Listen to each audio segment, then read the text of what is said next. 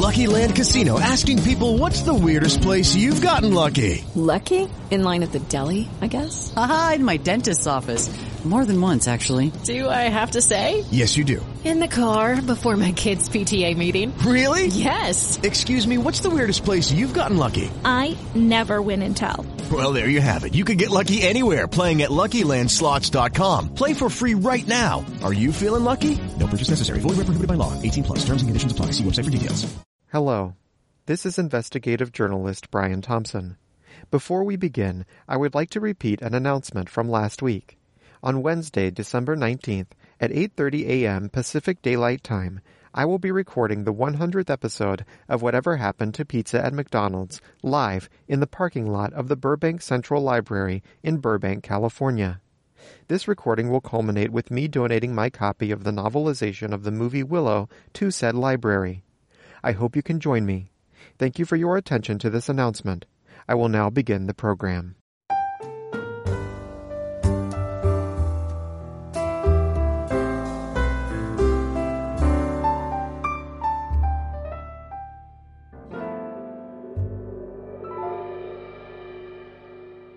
Welcome to Whatever Happened to Pizza at McDonald's, the investigative journalism program, or IJP, where I ask the question, Whatever happened to the pizza at McDonald's? A proud part of the Pizza Plea Network. I'm your host, Brian Thompson. I come to you today from inside my automobile, which, as of this recording, is also my house. To recap for new listeners, a mysterious benefactor claiming to be the CEO of the fast food soul food chain, Grandy's, provided me with substantial monetary funds in exchange for an exclusive advertising arrangement with said restaurant.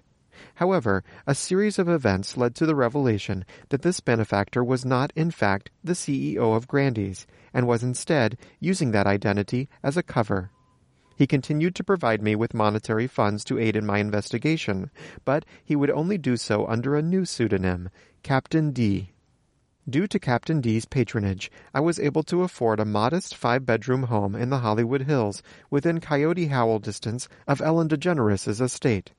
I was also able to afford an airplane ticket to Paris, France, to investigate whether an ancient Egyptian artifact housed in a Louvre museum bears a carving that resembles pizza.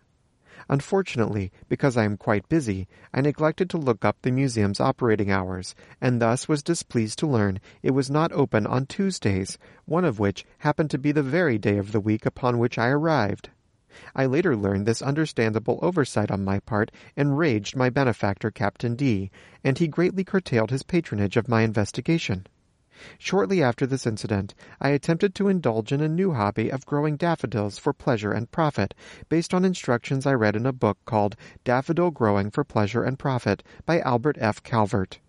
But this book did not warn me that my new daffodil patch would attract grosses upon grosses of garden slugs, which would overrun my property and the surrounding neighborhood, and ultimately result in my losing control of my car slash home on a slug slick, thus crashing into my neighbor's mailbox and bending their mail.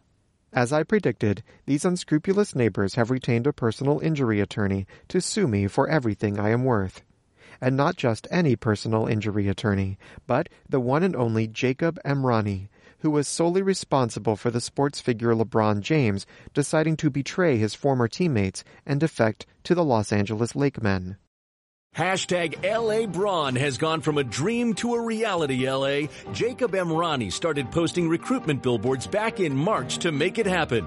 You've got to love someone not afraid to go after what they believe in. I've been helping accident victims throughout Southern California for over 20 years. The passion I have for my favorite team turned hashtag LABron into a national media frenzy. But that's nothing compared to the passion I have for my clients and the lengths I'll go to get them the justice they deserve. After an accident, give us a call and we'll show you how our passion turns into results for you. I received a letter from Mr. Emrani stating the following Dear Brian Thompson, my name is Jacob Emrani. I am the attorney responsible for convincing LeBron James to move to Los Angeles. I have been retained by your neighbor, Ellen DeGeneres, in a matter relating to the bending of her mail due to your vehicular negligence. Further, it has come to my attention that your irresponsible gardening practices have resulted in a slug infestation that has greatly and irreparably damaged the personal property of my client. I am prepared to exercise all options in seeking restitution for this matter, up to and including engaging in a hashtag campaign. Yours sincerely, Jacob Emrani, Esquire. Suffice it to say, I do not have the resources to fight this legal attack, and my reputation certainly cannot withstand a sustained hashtag assault. After sitting down with Mr. Emrani and his very famous client, whom I shall not name, I have reached an agreement that satisfies all parties. A few afternoons ago, I set aside 45 minutes of my valuable time to manually unbend my neighbor's mail. And I also relinquished ownership of my modest five bedroom home. And I also relinquished ownership of my modest five bedroom home to said neighbor.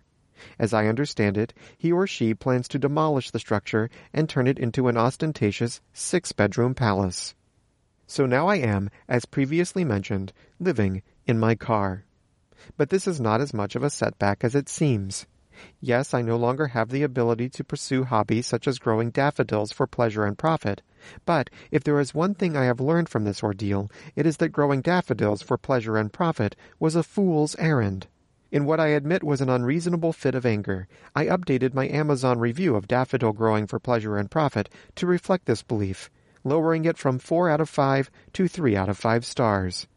I also attempted to personally contact the book's author, Albert F. Calvert, but as it was published in 1929, I am sure he is dead. In any case, there is no shortage of free wireless internet and ample parking at some of Los Angeles's 24-hour businesses. But just to be certain I am not in violation of any rules related to establishing a permanent residence in the parking lot of one such business, I decided to make a telephone call. Hello, my name is Brian Thompson. I have a question about your McDonald's. You're coming to what? I have a question about your McDonald's. Okay. I'm sorry, do you have another call? I'm hearing a phone ringing. Let me off my fax machine. Is it an emergency? Do you need to get that? Okay. I got it. Is everything okay? Yes. Oh, okay. I know your McDonald's is open 24 hours, and I was wondering how often do I have to buy something there to still be considered a customer? What do you mean? If you come inside? Right. If I came inside, or let's say I was in the parking lot for several hours, at which point Oh, the parking lot has been marked with uh, 60 minutes. 60 minutes? Yeah, for the parking lot. I see. So I would have to buy something every 60 minutes? Oh, not necessarily. What is the purpose of this?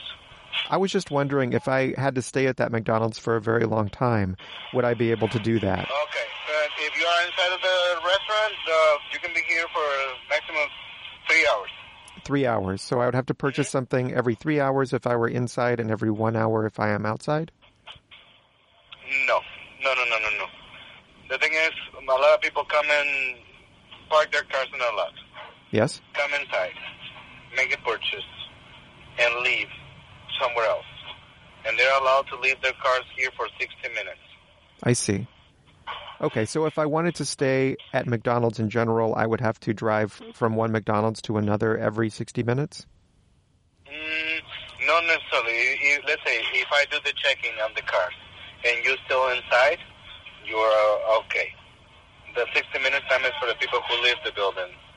Oh, I see. So if I stay in the car, I'm okay. If you're staying, if if you stay, even if you're in your car, you purchase something in our drive-thru and you stay in our parking lot, long as you're in the vehicle, you're fine. I don't think you're going to be towed or ticketed.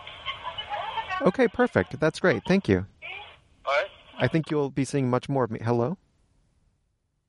Hello?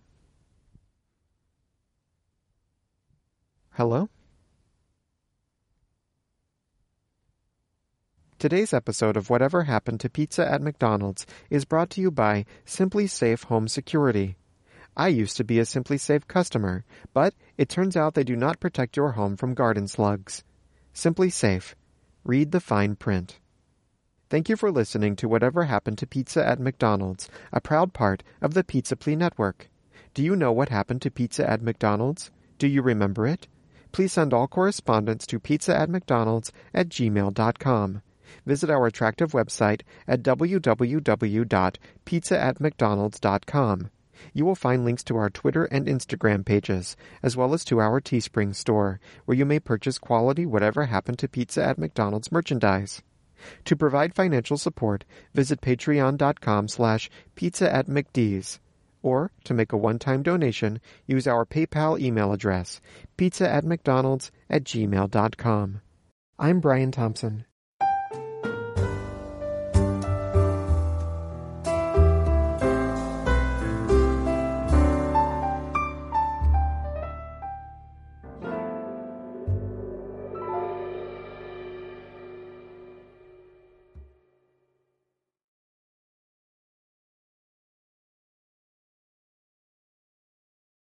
Judy was boring. Hello. Then Judy discovered ChumbaCasino.com. It's my little escape. Now Judy's the life of the party. Oh, baby, Mama's bringing home the bacon. Whoa, take it easy, Judy. The Chumba life is for everybody. So go to ChumbaCasino.com and play over 100 casino-style games. Join today and play for free for your chance to redeem some serious prizes.